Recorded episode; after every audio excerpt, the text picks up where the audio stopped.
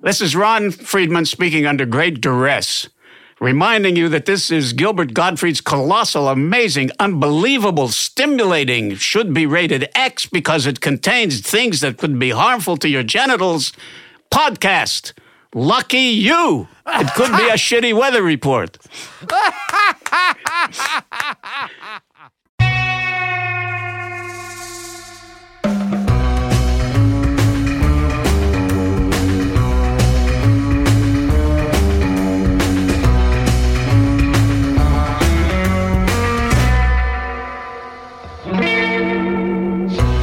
this is Gilbert Gottfried, and this is Gilbert Gottfried's amazing colossal podcast with my co host Frank Santopadre and our engineer Frank Verderosa.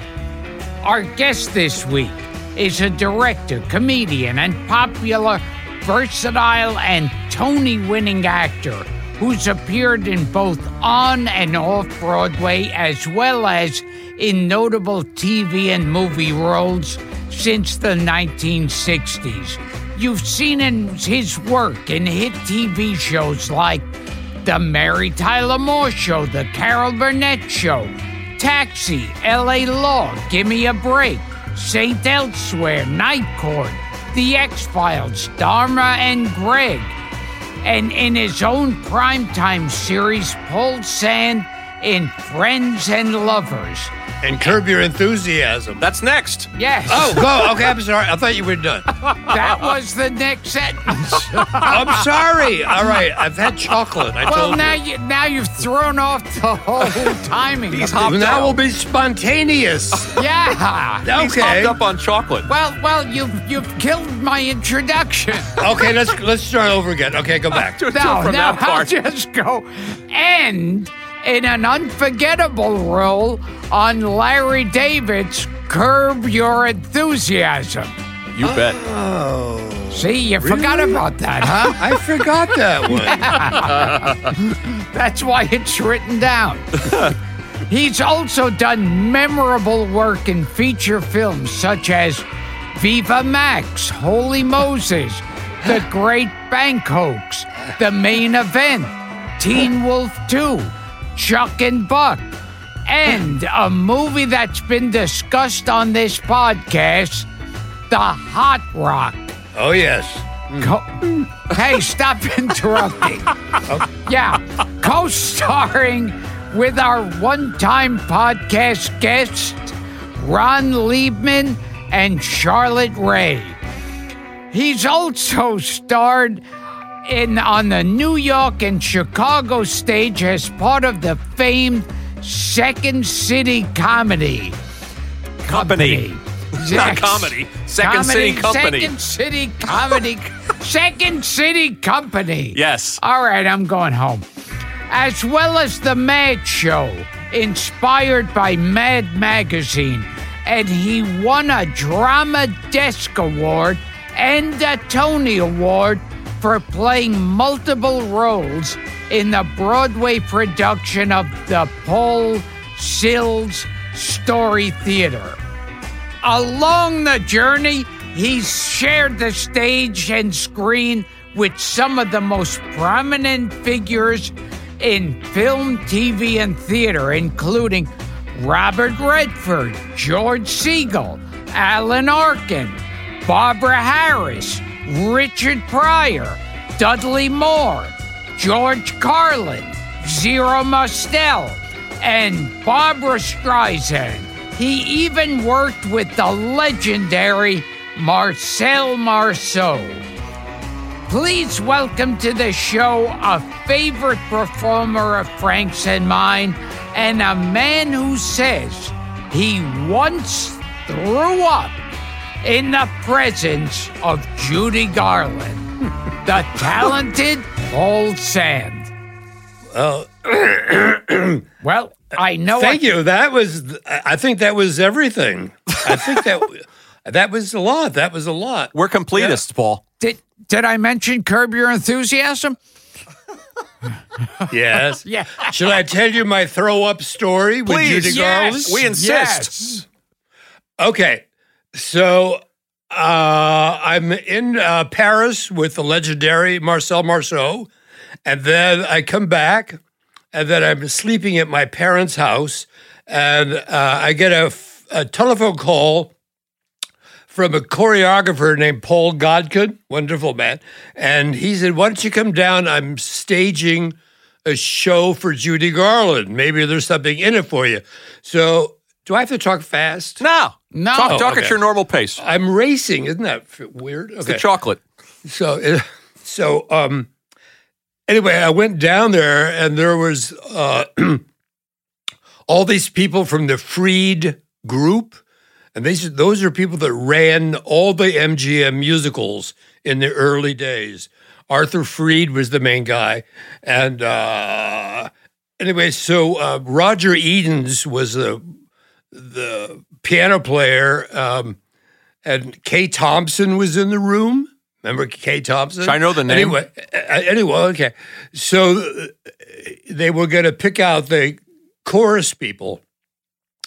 So I thought I don't want to do that. So I said, "Is there anything special like an audition for?"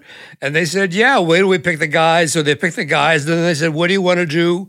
And I said, "I don't know. Play some music." And I they played music, and I just pretended I was in an MGM musical. And I had all been able to dance, and I worked with Marceau forever, and. Uh, so I start doing uh, dances and like from MGM, and then Judy Garland walks in, and she literally entered laughing and, and uh, with a group of people with a group of people, uh, and she sees that this guy me is standing. I mean, is auditioning, and she became. I'm, I'm racing again. She became very friendly and uh, polite and uh, she liked everything. She said, "Do another one, do another one." So she had me do three or four improvised dances, and then I said, "Would you excuse me a minute?"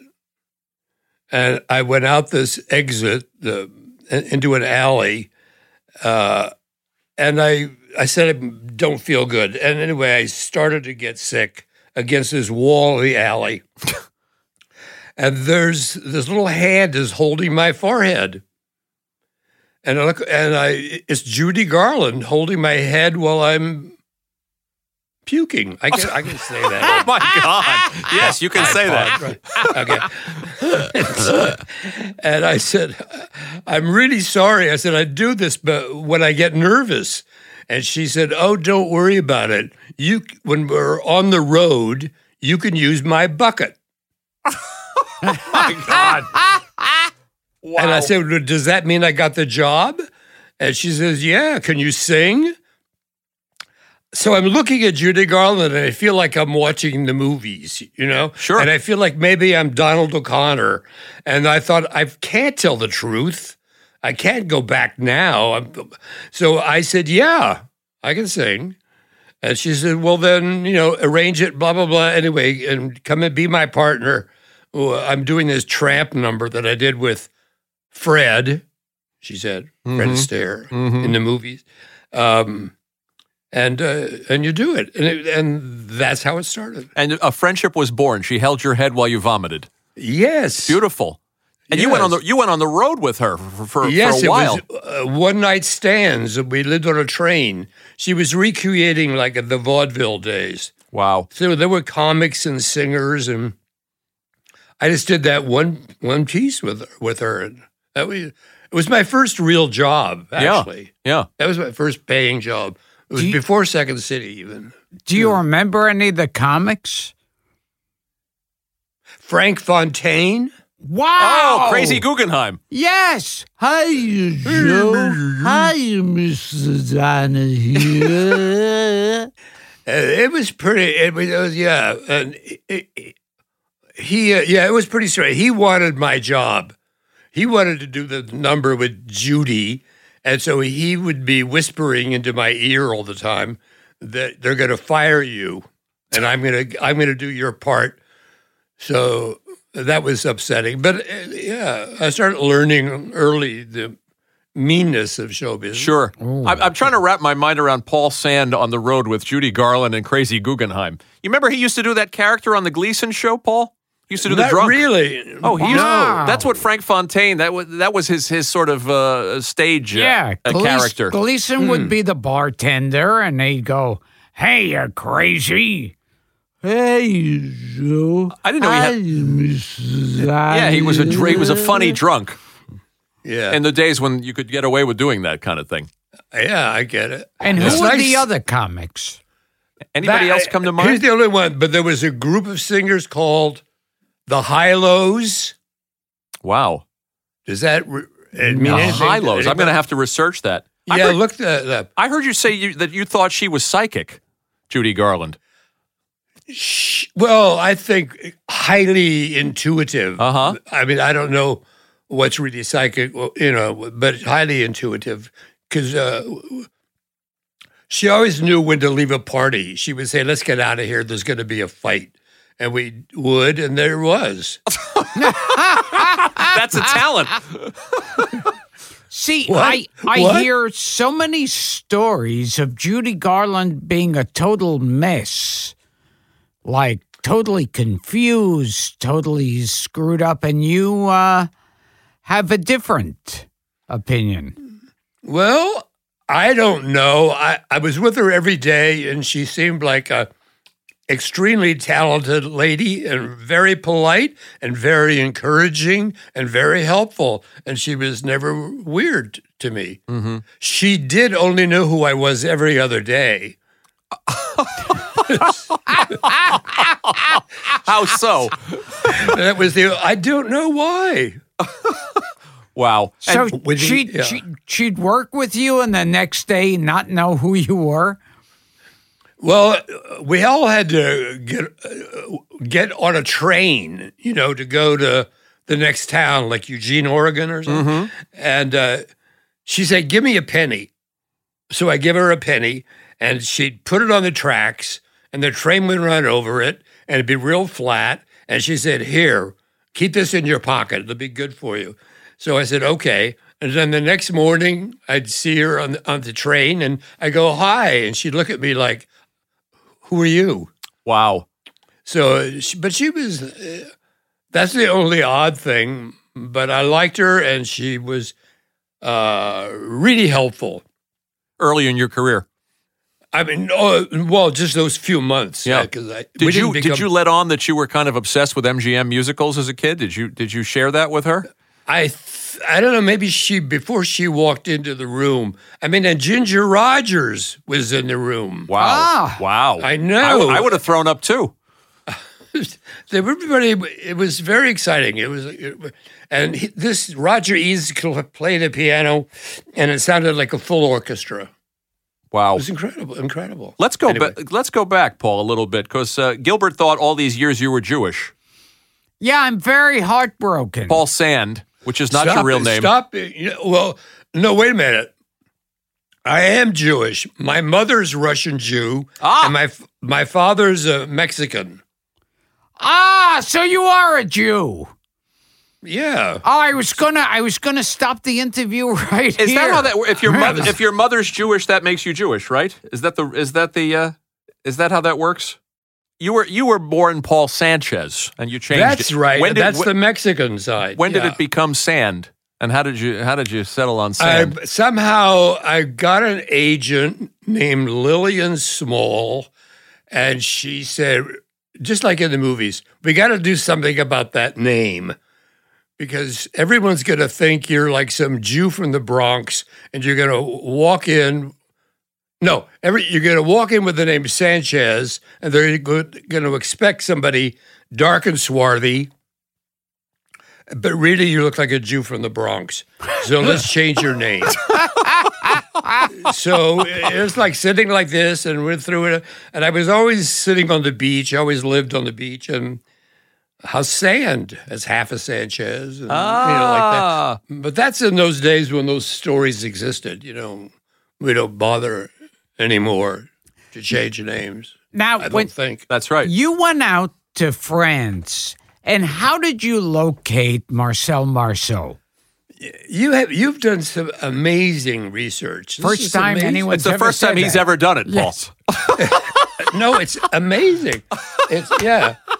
Uh, I'm, I'm in Paris. I go to the Herald Tribune, uh, which is this English speaking, uh, English language newspaper. And I went to Art Buchwald. Ah, Sure. I went to his desk that he worked on the Herald Tribune at that time. And I said, I'm this American guy. I'm looking for Marcel Marceau.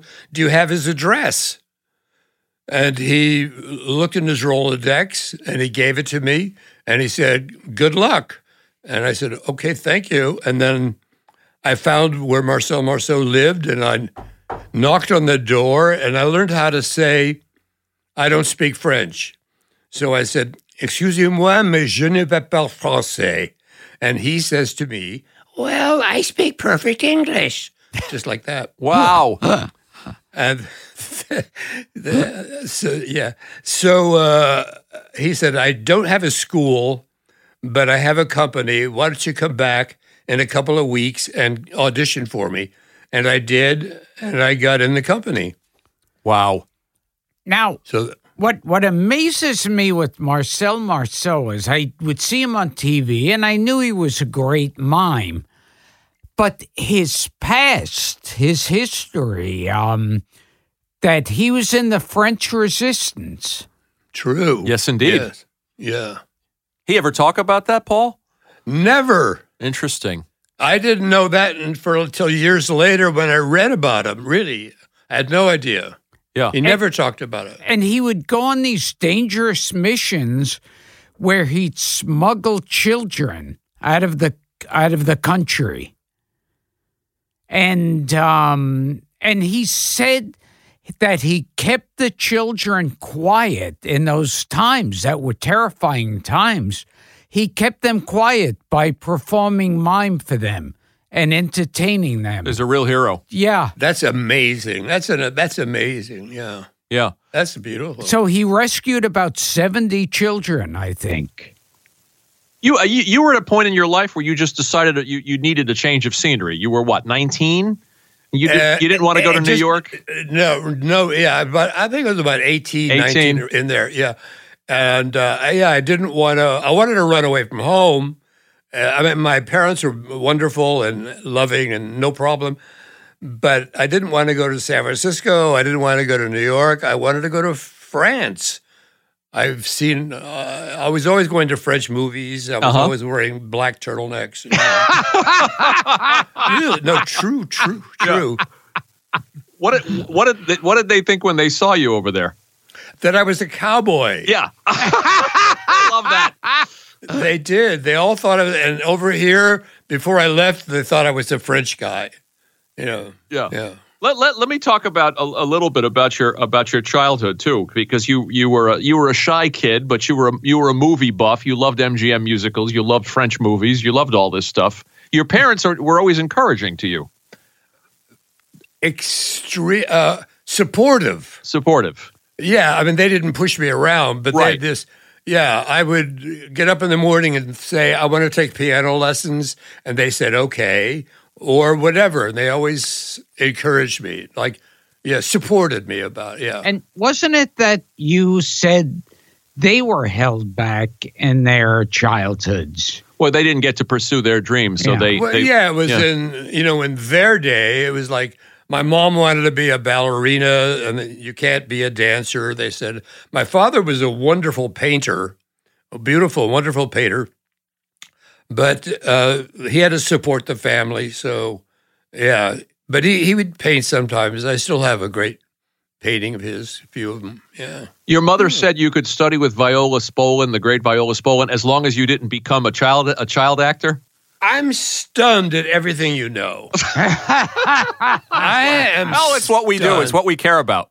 But that's amazing to me. Yeah, I, I saw a play one night and it was all under a blue light.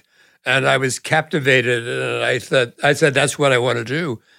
So the, she called up UCLA and said, "Who's the best teacher for kids who won't make them crazy?" You know, and, and, and so uh, they found Viola Spolin, and uh, we met, and she got a scholarship for me, which was great, and Uh, my folks said you can act as, uh, take classes as long as you want, but you can't be a child actor.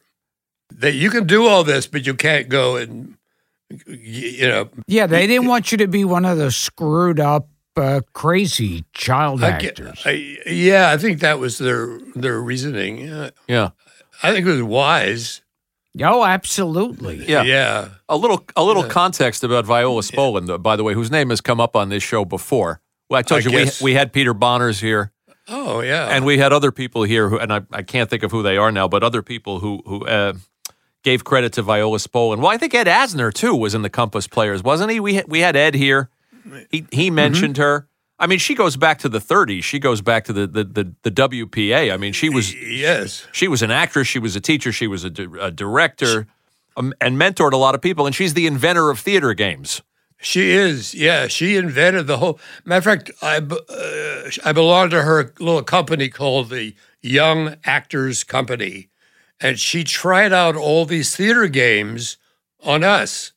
So I was about nine, ten, Nine years old. and wow. uh, so all the whole her whole technique became my technique eventually. Of course. not even aware of it. You know. right. So how long did you study with her? Because I'm now I'm trying to fill in the gap between you taking starting with her at nine and disappearing off to Paris at 19. Yeah, it was. Uh, I studied with the. Well, then I came back and I worked more with her or Paul Sills. I, I was Mm-hmm. Her with son. the whole family forever. Yeah, Right. yeah. And, and these are the these are the, the the this is the the father and the mother, if you will, of modern of improv. Absolutely. Yeah. Now, this Absolutely. is this is usually the question I ask toward the end of the show, but what what are some of the things you've learned, the most important lessons you've learned about acting and performing? not to, not to try too hard, to trust your own intuition, to trust yourself, to trust your own person. To just, it's very hard to be yourself, but I think that's what works because we all have almost everything in us, uh, and then you just you just play yourself basically, but you play yourself doing everything. You know, uh, yeah, we never were taught to put on uh, odd makeup or funny noses or wigs and things. It just, it all comes out. I had the pleasure of working with uh, your old friend uh, Alan Arkin uh, uh, on a talk show a couple of years ago, and we asked him what was the mistake that people in improv make, and he said trying to be funny. Exactly. Yeah. Yeah, that's what's wrong. That that's when I go to a improv sh- company now. It's to me, it's painful because everyone's trying so hard, and that's all I pick up is people trying too hard rather than being spontaneous. Viola used to compare im- true improvisation with a basketball game where everybody's on the same side and we can't play the game without each other. And now it's become, it seems to me, everyone's competitive with each other. And that doesn't make for mm, brilliance. Did Paris live up to your expectations? So you had seen all these Godard films and Truffaut films, and you, you Yes. you, okay. So it, you had a, an idea of what it was going to be like, and it It was just like the movies. It was great. lived up to your expectations. It was perfect. Yeah. Yeah. You know, you know what's funny when you were saying about being yourself? I've been in both sides. One where I've auditioned for things, and other times where I've watched other people audition. And people come in and they'll be totally charming and likable. And then all of a sudden they act. Yeah. That's it. They're gone. There's Yeah. nobody there. Yeah. Yeah. Well, her technique was more about being of service on stage to, to the other performers and, and, and it being a group thing, getting out of the way. Exactly. Just being with each other and uh, seeing what comes up. It takes a lot of courage, but it pays off. At, so- at some point in Paris, you decided, what? I've had, I've had enough of this and I have to go home. Uh, no, wait a minute. Where did you read that? Because that's absolutely what I was thinking. That's true. We're like Judy Garland. It- was it too much of a good thing? we are like Judy Garland. Good callback, love Bill. we we, we see everything ahead. We're intuitive, Paul. Oh God, yes. You, you, it was. You you were homesick, or you decided this was enough glamour, or uh, enough? Uh, I, I have to go back at some point. It was either I stay here and try to become a, a French actor or go home. And I didn't want to stay and become a French actor, which means if I mean I love the French and actors, but I mm, You you would have been a great Jean Paul Belmondo. yes I see you starring in Breathless. I. Do you know I was uh, in Chicago and I read a review by Pauline Kael uh, of the New Yorker magazine about this movie called Breathless. How you got to see it, and so I got on a plane the night before our day off or night off, mm-hmm. and I flew into New York City just to go see Breathless. You know, so yeah, I, I was still a great fan of of that. That it, it all had that spontaneous look to it, didn't it? Oh yeah, there was. There, and, yeah. and that's I, I was always attracted to that. Yeah. What, when did when did you go back and dis, and get involved with Paul Sills and what what eventually would become Compass Players? I was in. I came back somehow, and I was in Los Angeles, and I get a letter from Paul Sills, and he said, "I've got this company called Second City, and do you still do what you did as a kid at my mother's school?" Mm-hmm. And I said, "I think so, yeah." And um, he said, "I saw you. Elaine May and I came out to the school." and you were this little kid, and we just want to know if you could do it, still do it. Wow. And uh, I said, I guess. And then I got on a plane and went. And uh, I was the quiet one, though, for a year. Oh, I have a little something to say. By all means. yeah, now would be the perfect time. I haven't stopped talking since I sat down. No, go ahead. Your turn. I'm sorry. Uh, no, tell us. No, I, I don't want to be too pushy. No, we like it. Okay, okay, okay. All you, buddy. Okay, what was I going to say? Elaine, well, Uh, Elaine oh, May yeah, had come okay. and seen you. So, I, so everybody was brilliant, and they were all from the University of Chicago, and great minds, and very knowledgeable about what's happening everywhere in the world at all times. And I wasn't. So I would, when we took suggestions of the audience, I always took the uh, objects. So when it was time to do the improvisations after the show, I would take the objects and then make it around that, whether it's a, a baseball or this or that. Anyway, one night we were taking sugge- Oh no!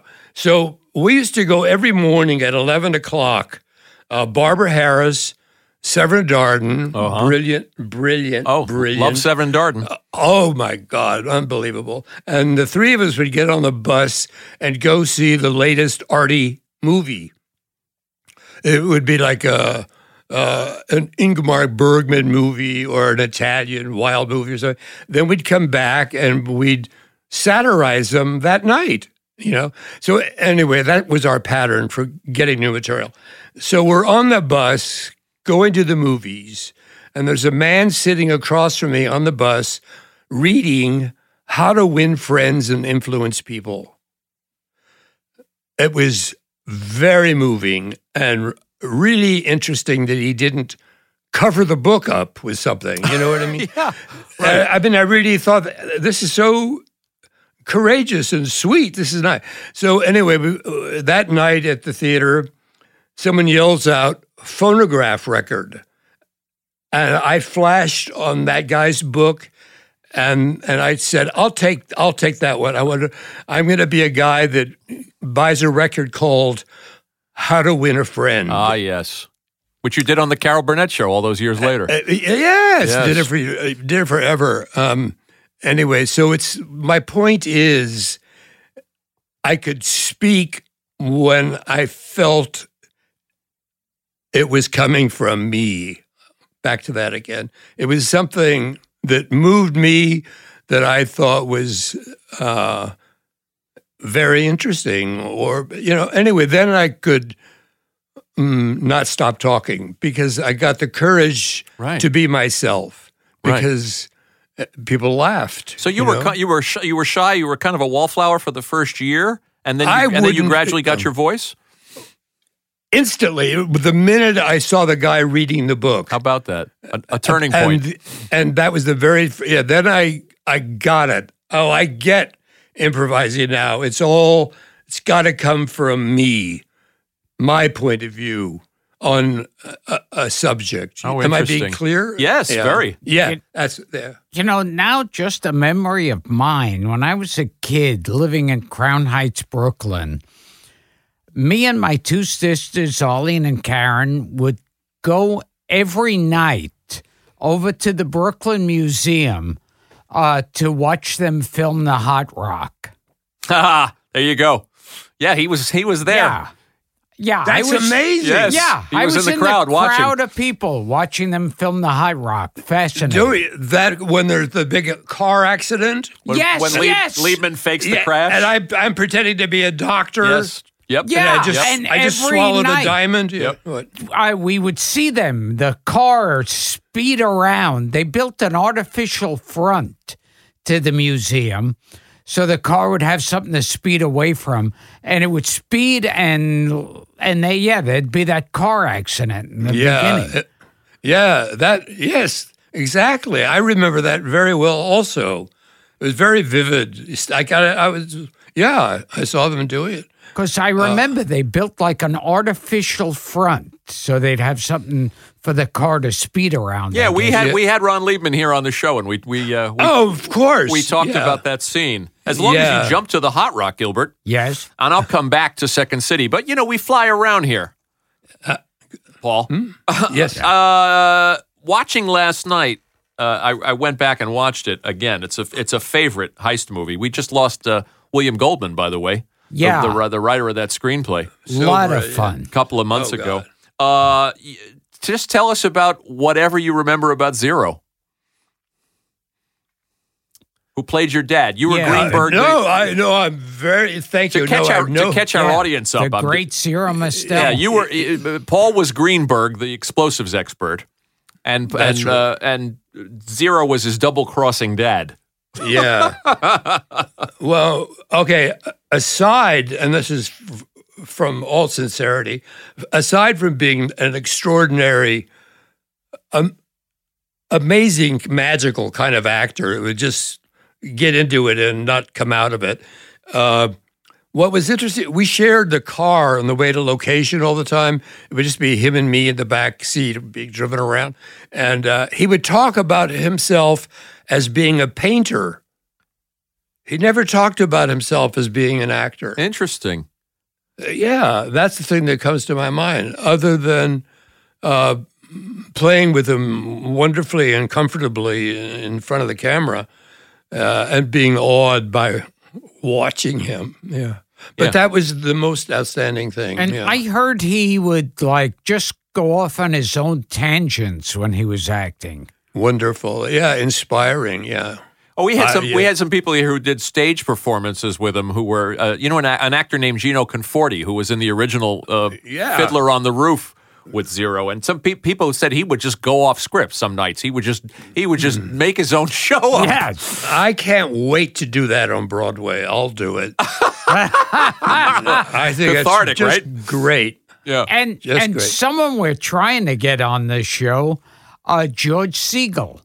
Yeah. Another another great. How how was he to What work what with? wonderful company you were in, Paul. It was a, a, a, a very comfortable company. Yeah, I, I liked it. Yeah, it was. Yeah, I, yes, it was very comfortable. I don't remember any tension or throwing up or anything. Very, very comfortable. Yeah. Yeah. Uh, what and, and Peter Yates gave you the part based on your Tony speech? Wait a minute. Is Well, that no, yes, yes, yes. Uh, uh, that's, yeah, I'm stunned at your research. Oh, the internet's a wonderful tool, Paul. It's amazing to well, me. Well, we're fans. We're lifelong fans of yours. So some some of this shit we know naturally.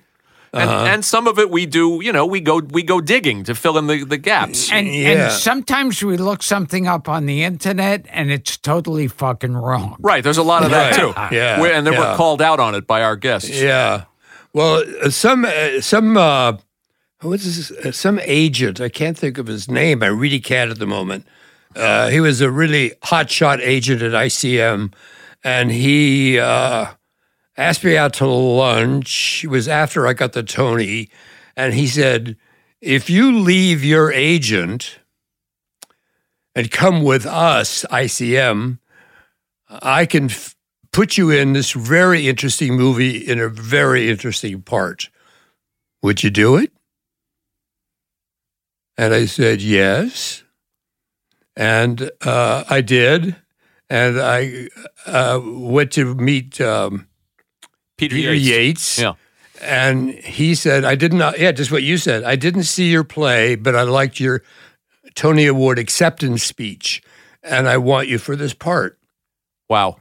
And so then he did audition me, and I did, and I was good at it. And then, yeah, that's it. You're great in that picture. And I always remember your line in it where Zero Mostel does something, you know, he's a really conniving guy, Yeah. you know. Yeah. And and He's a shyster lawyer. and and you do so, you have this line where you go, "Mama's gonna be really angry at you." I can, if you don't mind me, sort of like straightening out that line Yes. a little. Yeah. So uh, they decide to like pretend to get the a key to a safe deposit box. They take uh, Zero up to this empty warehouse Yep. where I'm being held by this giant, and uh, they're going to throw me down the elevator shaft if if if we don't if Zero doesn't give us the key. So it was like we're all in cahoots, and I'm pretending to be chased around and screaming, "No, no, let me alone! No, my God!" and and he says, Zero says, "You're kidding me! You wouldn't throw him down." And then Robert Redford says something like, "Oh no." okay, so and so. And they threw me down the elevator shaft. But it was only like a foot down uh, on a mattress. But I screamed real loud, like falling. "Ah, ah." And then, and Zero goes crazy. What have you done?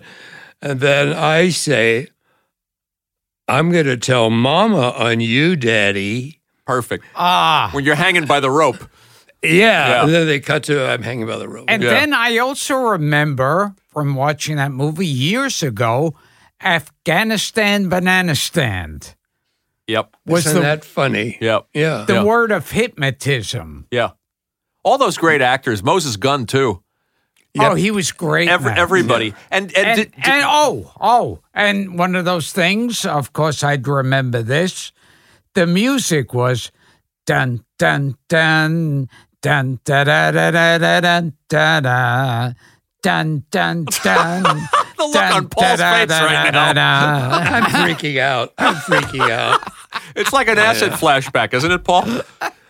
I know that trick. Did- I don't know. Did Yates let you, the master improviser, do any im- improvising and playing around with that wonderful William Goldman script?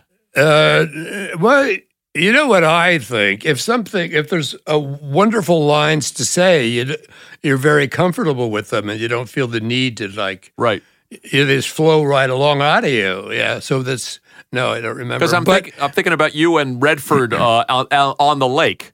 in the first scene that the two of you have together, and you're randomly flinging these explosives Yes. into the into the into the bushes, and you're you're telling him that you studied at the Sorbonne.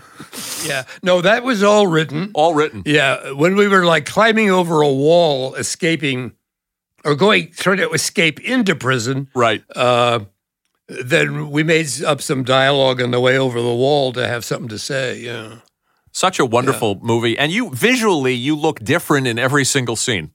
isn't it strange? You've got I the know. you've got the big fro, and the next time we see you, your hair is slicked back, I and he's wearing, remember and he's wearing he looks like Secret Service. Oh my Yeah. God! I remember was- the it- slick back hair. Yeah, a very mysterious, eccentric character, Very- I, yeah. Greenberg. We will return to Gilbert Gottfried's amazing colossal podcast. But first, a word from our sponsor. Discover why critics are calling Kingdom of the Planet of the Apes the best film of the franchise. What a wonderful day! It's a jaw dropping spectacle that demands to be seen on the biggest screen possible. I need to go. Hang on. It is our time. Kingdom of the Planet of the Apes. Now playing only in theaters. Rated PG 13. Some material may be inappropriate for children under 13.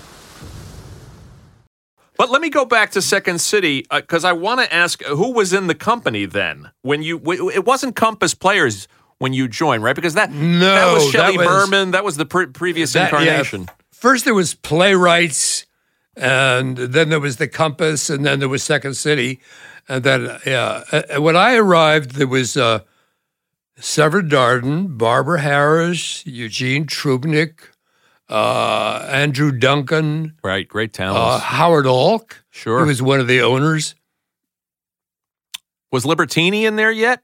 Oh God, yes, Uh-huh. yes. Yeah. And Melinda Dillon Melinda was Dillon. his was his girlfriend, and she was a, uh coat check girl uh, in the club in the club.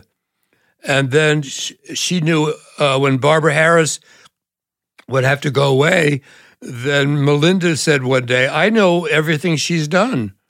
Wow. So she would be she'd get up there and do all the songs and all the sketches. Yeah. Yeah. Melinda Yeah. Dillon, who would go on to star uh, with Richard Dreyfuss in Close Encounters of, the, Yeah. of, the, of the Third Kind. Uh, yeah, and a lot of Christmas story, a lot of great And a lo- all right, Christmas Story with McGavin. How can I forget that? Oh, she yeah, flawless. Yeah. And what do you remember about your work, your early work with Alan Arkin? You know, we didn't. I, I, ca- uh, we were in the Young Actors Company together, but we were just these, you know, little band of children, really, and uh, we would do plays. The, the clown who ran away and never on Sunday, or, or, or no, Sunday cost five pesos. All kinds. So we were just kids, and you know, w- w- the, nothing in particular. I didn't know he was going to turn into Alan Arkin. You know, we were just like children playing. Yeah. really. I just wanted to say about Paul Sills. And by the way, did you that wonderful book called Something Wonderful Right Away? Did you give the author you give the author that title? You know that too. I read that book years ago. And by the way, more people should know who Paul Sills is. He would really throw us to the ground if anybody tried to tell a joke. He said, he like literally hold you down on the ground and said, "You, you were telling a joke? You're telling a joke?" And he says, "No jokes are allowed, just humor." You know what I'm saying? Mm-hmm. No- and yet, no- and yet, all these comedians came out of that came out of that school. Yeah, How, how do you how do you- always- how do you square that up? I think I don't know about everybody, but you sort of find your own. Again, you find your own way around, and and I guess if CBS says, well, when I was doing that series uh, uh, for CBS, the writers would have in the script, and I had I had the main role in the show, and on the script it was typewritten. This is a joke, Paul. they had to spell it out. Uh, you know what I mean? Because I don't, I didn't, I don't recognize a bad joke when I see one.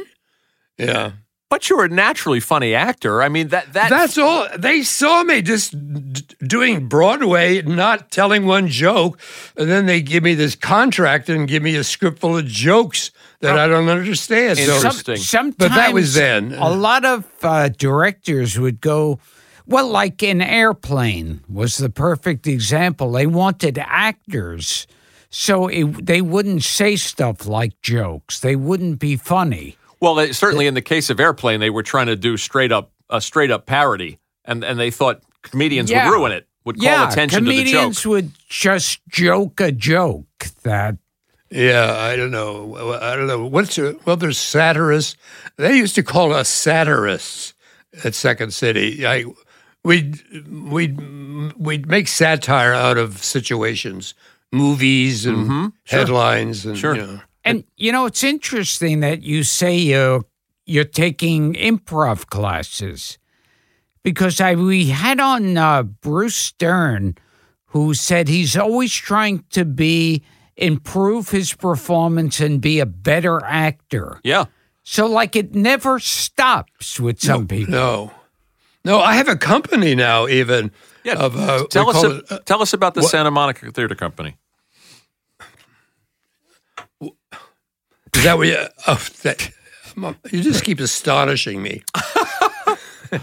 well, we put on shows and they're wonderful, and and uh, we've only done a few, but the newspapers really like us, and and uh, I've got some stuff I want to do, and where uh, we raise money and then we get some money and then we put on a show like that, and so we have some exciting stuff coming.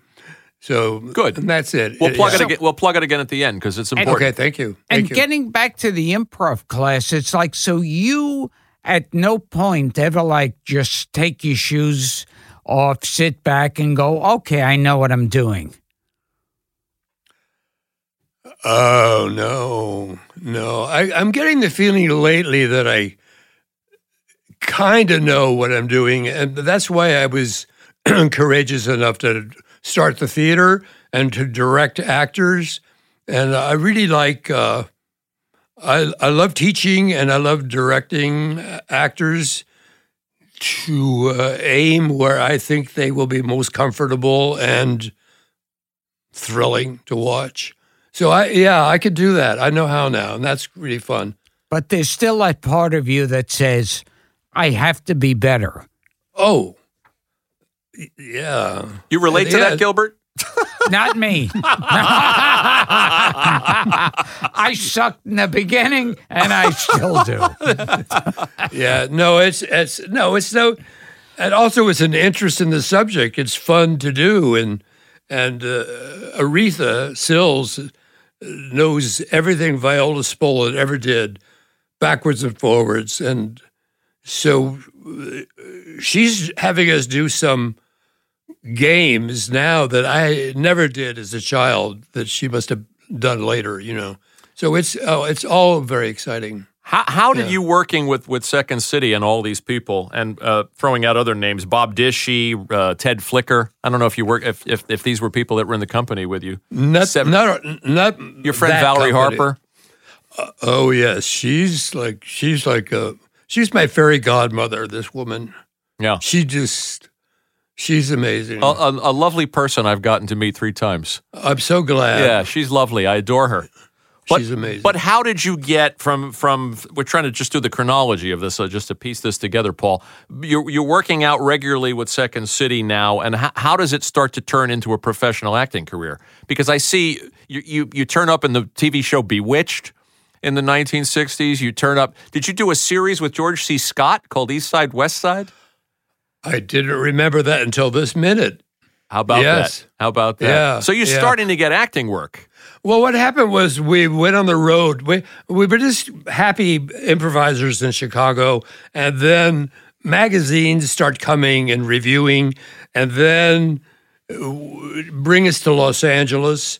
And we came to Los Angeles. Then we were all signed by William Morris Agency, mm-hmm. and then they were all sent out for jobs. So we started getting these odd little jobs, and then going back to the theater at night and doing you know, our show, which is the ideal lifestyle for an actor, by the way, to have a home base and then go out and, you know, Because you started turning up on interesting things. Gilbert, do you remember a show called Mr. Broadway with Craig Stevens?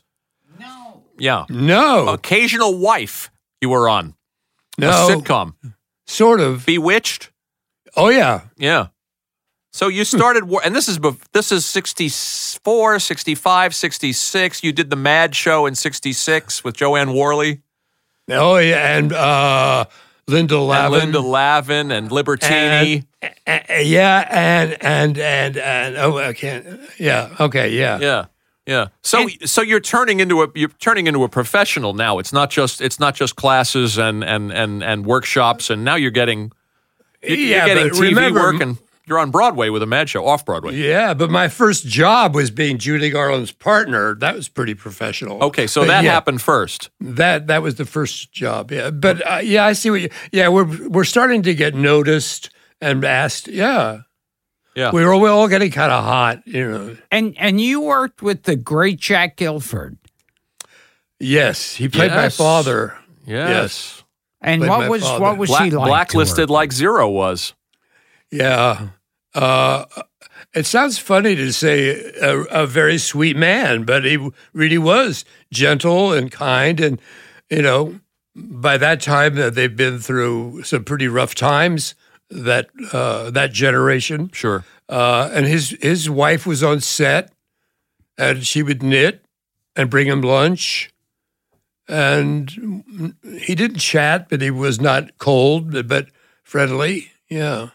I got to talk about Paul Sand in Friends and Lovers, and I love. I always loved that the title had your name above the name of the show. Paul Sand in Friends and Lovers, and you, it's. I, I tell you, it's a it's a show that a lot of people have a fondness for. Fred, Fred Silverman asked uh, Brooks and Burns at MTM to create a to create a vehicle for you. Is, I didn't is know, that how I it shook know out? that. Because you had done uh, you had done a Mary Tyler Moore episode, a memorable Yeah. one where you played her.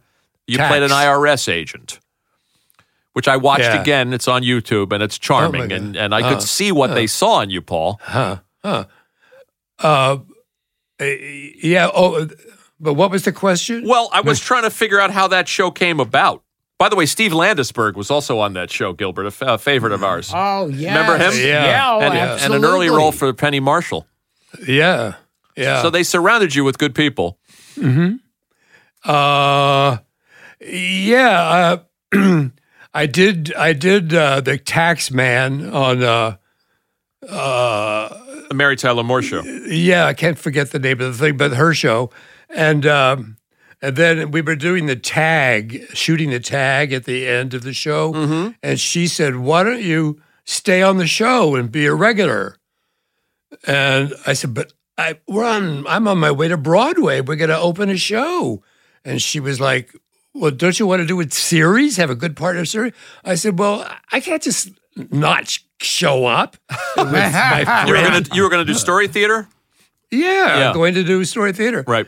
So then uh, I went away and did that for a long time and came back and got a a, a little place to live of, in Malibu, in a real junky part of Malibu. And I was on the beach with all these my dog friends. All, all the dogs on the beach were my friends. Uh-huh. Anyway, and we were all wet one afternoon, sitting there, uh, staring at the ocean, and Mary Tyler Moore walks by, and Jim Brooks, Wow. and I don't know, the head of the world walked by, like accidentally, and said to you, you know, hi, oh Paul, hi, how do you feel about doing a TV show? And I was all worn out from doing Broadway for a year and a half, and I said, um, yeah, but I don't want to be a doctor or a cop or I don't know. They said, well, we'll call you, come and visit us. And anyway, they came up with this concept of being a musician. In the Boston And they s- Symphony. Yeah. Yeah, and yeah, and and Dad, do you have a brother? Yeah, so they put a brother in, tried to make me feel at home, I guess. And it was a weird experience. That was that was a weird You weren't cut out for it. You weren't cut out for a weekly series. not that one. I see. okay.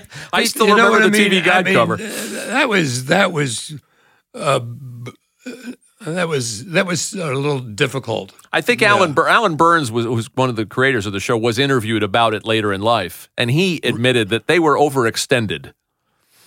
That they, They, they, they use big words like that all the time. You know, wherever I don't know, but they didn't expect it to be bought. I think. I see. Yeah, they didn't expect it to, and then there they were, and they they weren't writing on it at all, and they were telling the network that they were, and I had yeah, it, just people writing it, and there's, nothing made sense to me. Sure. At table readings, I didn't know what the script was about. Yeah, Right. yeah. So What's and- what's wrong? No, nothing.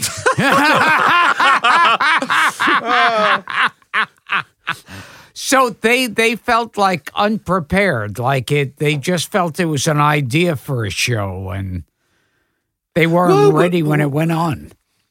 No, I, I I don't know what went on in their heads or in their conversations, but I, I kind of wanted to bring all the people that I've worked with with Second City uh, to the set and be the writers and Right. start all over again. You know, People But- you you were comfortable with. Yeah, but I, I didn't know at the time, like say the pardon the expression, the power I had at the time. So I probably could have talked Grant Tinker into bringing some of my people with me, you know. Right. But right, yeah, right, anyway. right, right. And what was Mary Tyler Moore like to work with? Uh, oh, the word adorable just comes to me. Wow. Uh, and uh, real smart. Uh, a great survivor. Um, I liked her. I liked her. I, she was. I, I could her. I could see why they said stick around because you guys and obviously she was supposed to be playing a woman who was single who was struggling to to to to find a love life. I mean, it would have, Yeah. it would have thrown the show, the balance of the show off. But you two are uh, were so charming together that I could understand what what they saw. yeah. Uh, no. Yeah. I urge our listeners to find that episode, and you you you're just you're just charming in it oh, thank you. and quirky. Anybody ever Well- tell you? I know I know Harpo Marx didn't speak, but did anybody ever tell you had a kind of a Harpo Marx quality yeah. in your Yeah. performing, Paul? Uh, yeah, I, I, I, yeah, but I, I hadn't. I, I don't know. You don't I- see it. Oh no, it's not that. It's that I don't stop to think of it, or you know what I mean. Okay, that's uh, he's wonderful to watch. I remember watching him as a kid forever. Yeah. play the uh, harp and suddenly become not funny and dead serious. It was beautiful. Yeah. There- There's a there's a you know what I'm you, you know what do you see it Gilbert? There's Yeah. a there's a childlike Yeah. quality in your in your performances that sometimes Hmm. reminds me. But well, that's a yeah. I, I'm flattered. I met him too. Did you? Yeah, when I was traveling with Marceau in uh, America, then he was invited everywhere. I went to meet Stan Laurel. Wow. Tell, tell us Ah. about that. Uh, went to his house. Wait, I'm going to drop a couple more names. Go ahead. yeah. this- Salvador Salvador Dali. Wow. Wow. Keep them coming, Yes. Paul. Sa- uh, yeah, but yeah, uh, some very fascinating people. Well, so, Yeah. well, Laurel was living in Santa Monica forever there. uh, yes, on the- right and- up on Ocean, Ocean Avenue. Avenue. and they always talk about he had his name in the book. Yeah. Wait, who had who's his name? Uh, What? I'm Stan sorry. Laurel. Well, we his had name we had the Dick, phone Dick book. Van Dyke and Chuck McCann and a whole bunch of people we had here on this show went and found Stan in the phone book. Ah, oh, I see what you mean. Yeah. Yes. Yeah. how did you how did you find him? And I mean that. How did you find I him? just I went. Oh, how did I? He impressed me. Yeah, how, I mean, how did you find the man to be, as well as how did you find him? you know, it's so it, it's so interesting because it's all it, it's these are all gentle people you're talking about. There was nobody, uh, nobody freaking out. You know, C- Caesar was a little freaking out, but uh, the, these people you're mentioning were very gentle people, talented, and yeah. Did you have much interaction with Harpo? Uh, I, God, I was so pushy. I said, he showed us the wig, his wig, Uh huh. and I said, "Can I try it on?" Wow. And he puts it on my head. It's nice, and uh, that was aggressive of me, but it was. I, I liked it. He, he didn't seem to mind. He was no, he was nice. How about that? Yeah. And, and it is funny how I it was amazing with Harpo that he would go from funny and crazy to like totally serious and touching in the movies. When he'd play the harp, Yeah. he'd Yeah. transport himself. yeah. But tell us about Sid Caesar. I he asked a few of us, I think from Second City, to be on a show, and then he told me to come to Las Vegas to see him in a show, and he puts me at a table ringside right next to him practically. And I've been working for like five years with comedy people, and and I didn't laugh. I didn't laugh at the at what he was doing, you know. And I had a uh, so, and then afterwards he said, "You didn't laugh at anything I did." Uh, I don't know how I got out of it, but it was, and it was not unhappy, but it was, it was not not a not a kind of person that's comfortable for me to be around. Anyway, Interesting. Interesting. Yeah. Well, but just, I loved the show of shows. Sure. my God, sure, sure. Yeah. yeah. Did you did you you stay in touch with over the years with any of those Second City people, Paul? Did you stay in touch Uh, with with Severn or or Libertini or Uh, y- yep. Barbara Harris? the- We just lost. Of Yes, course. yeah, always. Yeah, Barbara moved to uh, um, uh, Scottsdale, Arizona, and we talked on the phone a lot. And What a talent! oh my God, yeah, yeah, She had a rather short career, all things considered. intense, very intense, and yeah, she did. She did a lot. She didn't want to do a lot, so she would she would quit and go home, and so definitely her own person, you know. We will return to Gilbert Gottfried's amazing colossal podcast after this. Can can we ask? Can we throw a couple of other names at you before we let you go? Sure, we try we know you got stuff to do. Here's some here's some names. Uh, you made a movie with Burgess Meredith, one of Gilbert's favorites, Yeah. called The Bank Hoax, the Great Bank yes, Hoax, the great, Yeah. the great, no, the Great Bank Virgi- Hoax. the great bank hoax. Yeah, yeah, yeah. yeah. That was nice. And uh, Richard Basehart. Richard Basehart, Right. who was an, an idol of mine as a kid. How about that? I mean, with as a kid, but I mean, it, like La Strada and Sure. all that, you know. Yeah. And So yeah, that was that's what I, I was with CAA, and they would just put you in the movies, you know. Right. And you work with Jonathan Winters. You were in Viva Max in a small part. Yes, this is astonishing. Yes, I confess, you got me. We had John Yeah. Aston here, who's also in that movie. Had him What? here, we had him here a couple of weeks ago. Who? John Aston, Oh, also really? also in Viva Max, as yes, was Winters and Peter Ustinov and Yeah. Gino Conforti. Ah, exactly. Oh well, there, yeah, Yeah. But, but that's why. What? With Jonathan Winters, he, uh, he's another one I heard couldn't really stick to a script. He would just go nutty. I did, I didn't notice. I had such. I had the smallest part ever. Yeah. Uh, I, I answered the a gate. I just said, "What's the password?"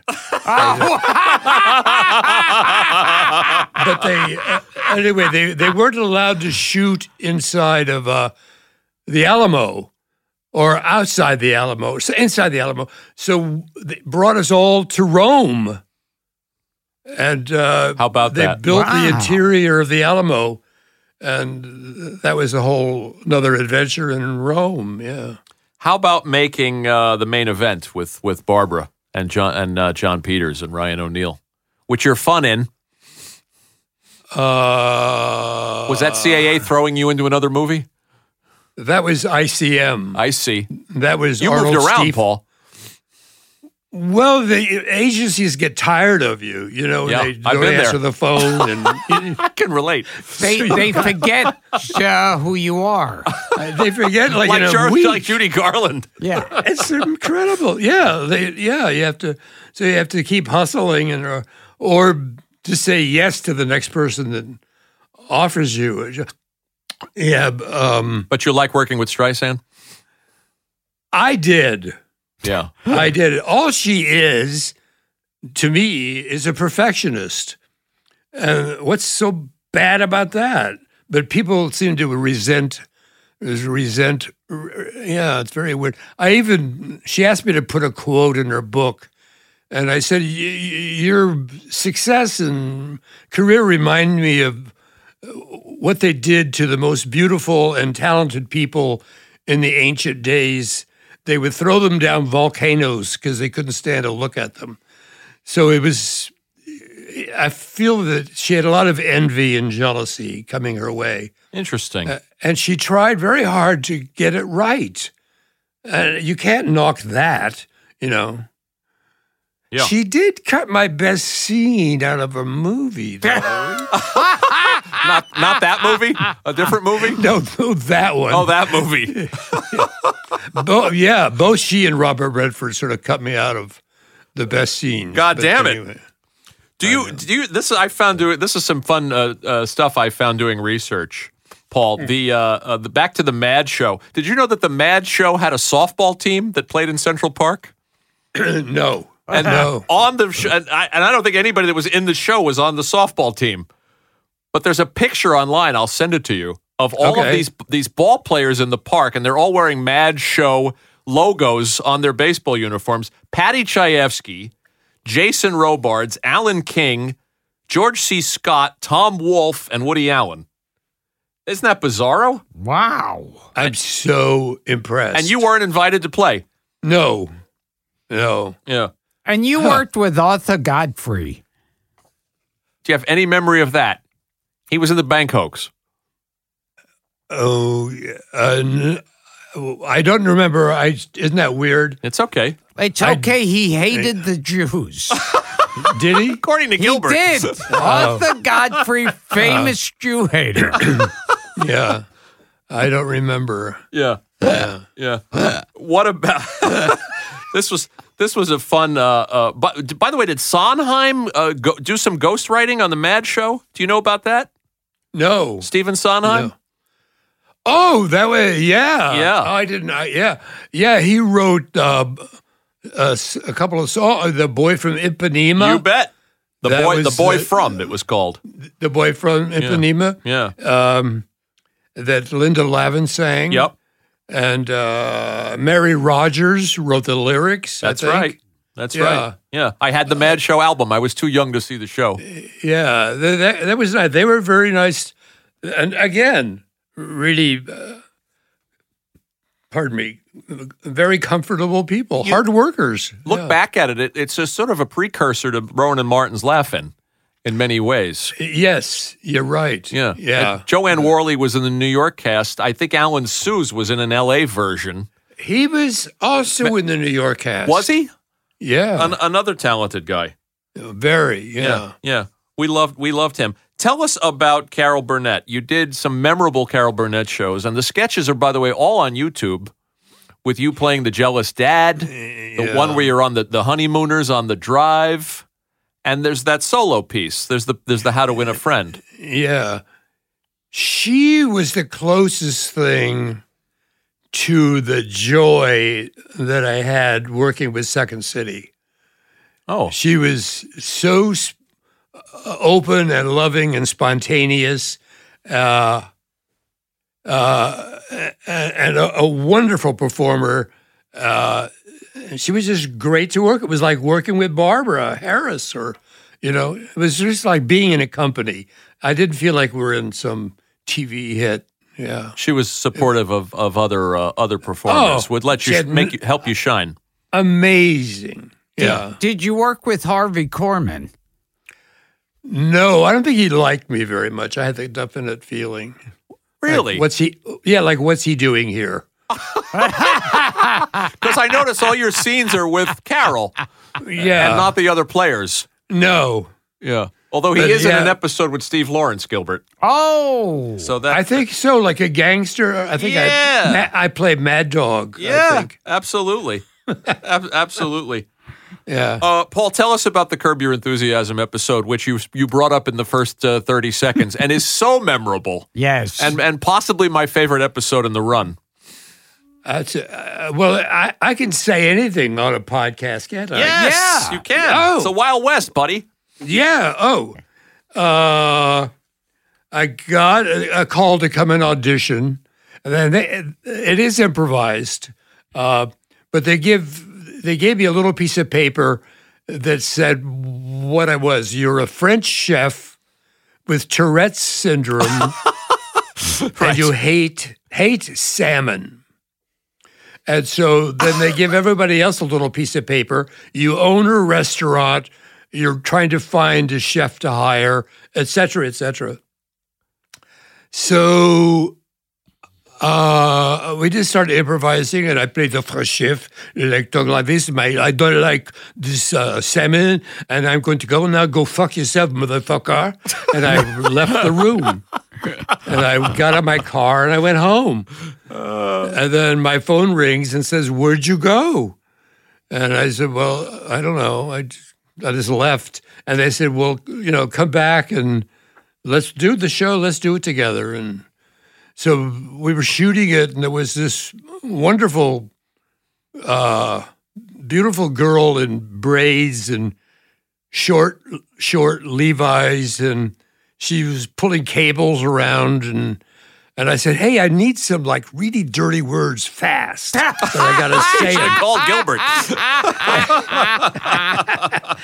and she just stood there and she go and she just says uh, cocksucker motherfucker asshole cocksucker motherfucker asshole so uh, then i had to then i said it right on on the air and you know and, did it It's great. And that was part of the- the dialogue i threw it in It's but great. she gave them to me Yeah. That's not wonderful. that I needed them. I mean, but she seemed like the right person to ask. That Yeah. that's that's considered a classic episode and a uh-huh. classic moment. It was in fact it was a season finale. yeah, episode. I think it was. It was. It was good. I had a great time. And it's fun that when you look at that group of people that there are there are a couple of ex Compass people in the scene with you is Paul Dooley Yes, playing Yes. Larry's father-in-law. Yeah, And there was a lot of Shelley people Berman's in there. Yeah, Yeah. yeah. Um, a lot of people. Michael York. was Michael in that. York. That's right. He's the restaurant. He's the partner. Yeah, we were sitting out in the sun, and he was having a cigarette, I think, and. Uh, I, we were sitting on a curb next to each other, and I said to him, "What did it feel like having the whole world want to go to bed with you?" And he said, "They did. Wow. he didn't Where know. are they? Where are they now?" He said, Great. And what was? Did you know Shelley Berman? "Well, "No, no, met him once, I think." Yeah.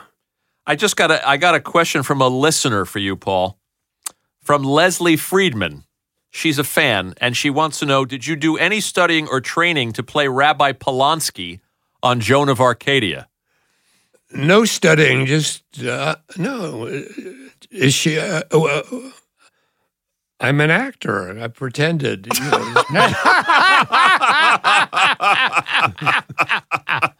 I, no, no, no studying, but yeah. Gilbert and But I the, the scripts were good. The yeah. scripts were good. Gilbert and I dug up something last night, another curio. You and um, Dean Jones playing the Brothers Grimm in, in a variety special. Very peculiar. incredible. Everybody's in that with you. yeah. Teri Garr, Arte Cleve- Johnson. Arte Johnson, Ruth Buzzi.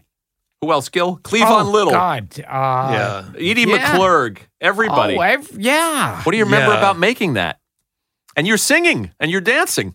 and singing. I know. I I know. I remember uh, he and I would ride around in carriages all the time. Yep. Uh, and we'd shoot all night. Uh, I remember that. I remember Teri Garr. Everybody was sleepy all the time because no one slept. Uh, but I can't tell you that I remember a whole lot about it. Re- but the the guy that choreographed it is Paul Godkin, and he was in my life earlier. Uh, for, he did the Judy Garland thing There you go. then I go, and then I earned some money before I went to France, being on a television show that he choreographed. So he was, yeah, he was, it was seeing bumping into the same people. It's really nice. I think it's great that Paul Sand has to run off to do an improv class Yes. for the end because it's just- Amazing. it's per, this per, it's perfectly fitting. But before we let you out, do you care to comment on either Holy Moses or Can't Stop the Music? And we'll understand if you want to take the headphones off and just walk away. No, Holy Moses was like the best time. I had I had never had really a lot of experience in the movies, but that was the best time. The the director. Do you know who the director was? Yeah, Gary this- Weis, Oh, who had come from Saturday Night Live. so brilliant. He would. Uh, I played a, an angel Yep. with a sex addict. Yep. Angel and an alcoholic, and uh, and I had a. I don't remember. I had a monologue or something, sitting on a rock, talking about how tough life was, uh, or being an angel was. Um, and he got he laid down underneath the camera, and so his head was right underneath the lens, and he laughed so hard, so silently, and it was so encouraging that there was just no stopping. You know what I mean? He was so encouraging and so loving to us. Uh, yeah, that was wonderful. And then, Good people in that movie. Richard Pryor, obviously, yeah, and Dudley uh, Moore. Yeah, and then can't stop the music. You were playing basically a record executive. I was sort of playing Arnold Stiefel, an agent, Okay, but I was sort of. Allan Carr said, use Arnold Stiefel as a role model for you. So, yeah, that was, uh, yeah, that was one of the things where I, I- said, I don't like the dialogue. Can I change the dialogue? And uh, and they he uh, Allan Carr said, yeah. And I said, I have a writer and she can help me. She writes movies. And he said, Well, I can't give her any money, but I can give her a, a fur coat or a new car. fantastic. So ask her which one she wants. Oh, And she was fantastic. sort of, she was a wonderful, smart, kind of a mannish woman. And she said, I don't want a fur coat. And so she needed a new car and uh, got, her a, that, that was that. Yeah. So that was, That's a that's a wild movie. That's insane. I mean, yeah. uh, yeah. I mean, a, a, a, a real golden turkey, but there's there's there's some fun things in it. Uh, Yeah, I sort of remember. Yeah, I remember the low. Yeah, they put us up at the Plaza Hotel. Nancy Everyone Walker directed. Yeah, Yeah. yeah. Yeah. Did you have fun making it at least? I, I can't say no. Last question. Did you Yes, sir. do you remember anything about working with George Carlin and Blake Edwards? No, did I? Yes, in a pilot called Just in Case. Oh, I didn't even. I yes. How do you like that? I remember doing the pilot. Didn't Yeah. didn't stick with you. No, Isn't it interesting no. in an actor's career that you did you you have so many so many gen uh, you know it's work. It's just another job. Uh, yeah, it is weird. Sometimes, uh, if I look at IMDb, I don't think I did some of these things. But Yeah. Are you in touch with Valerie still? yes, How's she doing? Yes. And her husband, by the way, Richard Schaal, another funny guy. yes, Yeah. yeah. Her ex-husband. Her ex-husband. Yeah, Yeah. Yeah, yeah. sh- She's remarried to a wonderful Tony, and uh, they live in Santa Monica. Um, we talk on the phone once in a while. It's very nice. We should have her She's- on this. Pardon me? I said Gilbert. I was Gilbert and I should have her on this show. Valerie, she's a great talker and she's done everything. she, oh, do. She's got a lot to say, and she's ext- am- amazing. She helped me so much Yeah, in certain moments. Yeah. yeah, yeah. So tell us about the Santa Monica Theater. I know you did a Kurt Weill piece not long yeah. ago, Yes. and yeah. and you and it's still going strong. the the And our- theater is still have has its heart, and we're still. I'm, I'm finishing writing a play, Okay, and we want to do that, and I want to do other. There's other plays I want to do, and I have a. I don't have a company, but I have some favorite actors. Uh, there's the very the is star. She's brilliant. Saul Mason is a he's a great actor from uh, Australia. So there's I have some favorite ones, and we'll all just keep working together. so we'll tell our, read- our LA peeps to come see you. Yes, And yeah. the, and the and and the name of the the space again is the Santa well, Monica. the uh, public theater. Yeah, we need to raise a lot of money so you can you can tell people. Absolutely. You you Yeah. were you were born there in Santa Monica, li- lived above the the uh, the carousel at one point, and you're still there I don't live there.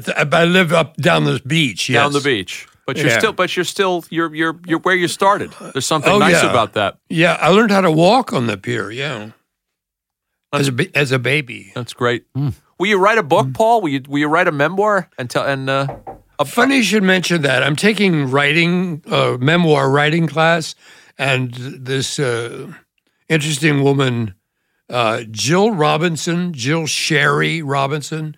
She's the daughter of Dore Schary. Dore Schary, sure. Yes, and she's uh, encouraging me to write my memoirs. So uh, I am doing that. I think you should. Uh, I uh, yeah, I think they're sort of yeah. I, I am more or less. What yes. What was an evening with Paul Sand, which you did last year? Was it just you telling stories and and How, in Arkansas? How do you know about that? it's on the web? no, it was a, co- a university thing. I have a friend who taught film Yeah. in that university, and would I come and talk? Is that the kind of thing that maybe you would tour with? Develop it and and uh, You know what I'm thinking? remember, remember, it was a Spalding Gray who Sure. used to read it. Yeah. I I can think I have fun reading my memoir stories, so that could might be interesting, you know. But anyway, there's uh, yeah. You have stories to tell. We, Yeah, we appreciate yeah. you coming and doing this. And and I'm stunned and I'm sorry. I, I was going to say schlepping all the way from Santa Monica to Hollywood, to, to- and, and you sat in traffic for a long time, and we appreciate that. Yeah, but class is not very far away, so we're going to class now. And yeah. Gilbert's going to a comedy class right after this, right? Gil? Yes. He's going to a stand-up class. I love you. Every time I see you, Gilbert, I love watching you. oh, thank Ev- you. ev- ev- yeah, I always. Well, uh, you're one of those people where you just stop and watch, and you. Yeah, it's yeah. That's we, an- we don't take you casually. Oh, thank you. That's a nice compliment. wow. Truth is a truth. Yeah, he does command attention, doesn't he? It's wonderful. Yeah, And he has Well, you- one of the most distinct voices in all of show business. that's true. But we can sort of see you thinking, mm. and it's wonderful to watch you think. Yeah. That ended like a long right time now. ago. You're thinking right. It's wonderful. yeah. Paul, you ever this way? You ever in New York? No, but I want to do my uh, show and writing uh, on Broadway. Yeah. okay. So let us know, and we'll take you to lunch. okay. Well, if you hear us coming, then drop by. yeah. yeah. Gilbert's wishing you had started the show with a compliment. What? I What? said Gilbert's wishing you Yes. started the show by complimenting him, but he'll take it here. Oh, uh, And and to think that going back that flashback of me and my sisters when we were kids, watching them film the hot rock and then hearing a wonderful compliment from you. oh, well. Yeah. we- Well, we could go on and on, but it's really been a real pleasure meeting the two of you. Uh, thanks for doing you. this. We'll tell our listeners to uh, to rent the Hot Rock or watch the Hot Rock if they haven't. And anything to plug. Yeah. Anything to plug. plug the Anybody that yes, yes, yes. Support support the theater. We'll Yeah. put it up on social media, and we'll Yeah, let you, we'll let you know when this goes up on the internet, Paul. Great. Thanks so much, you guys. We thank you. This has Okay. been Gilbert Gottfried's amazing colossal podcast with my co-host Frank Santopadre, and we've been talking to the great Paul Sand. Thank you, Paul. Thank you very you. much. Bye. Okay, bye.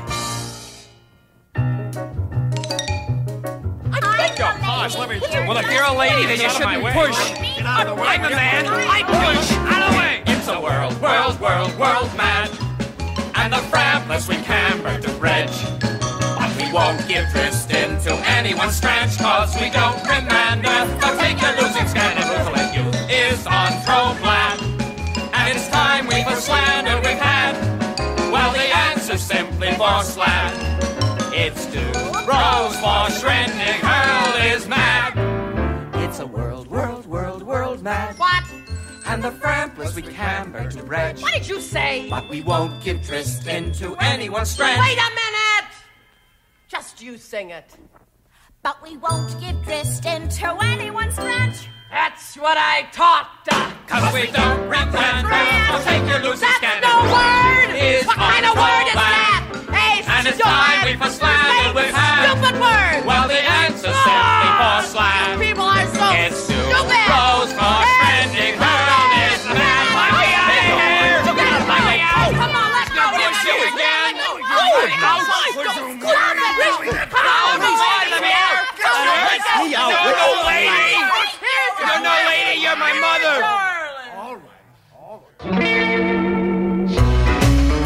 Gilbert Gottfried's amazing Colossal podcast is produced by Dara Gottfried and Frank Santopadre, with audio production by Frank Verderosa.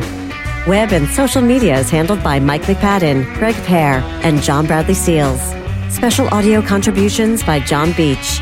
Special thanks to John Fodiatis, John Murray, and Paul Rayburn.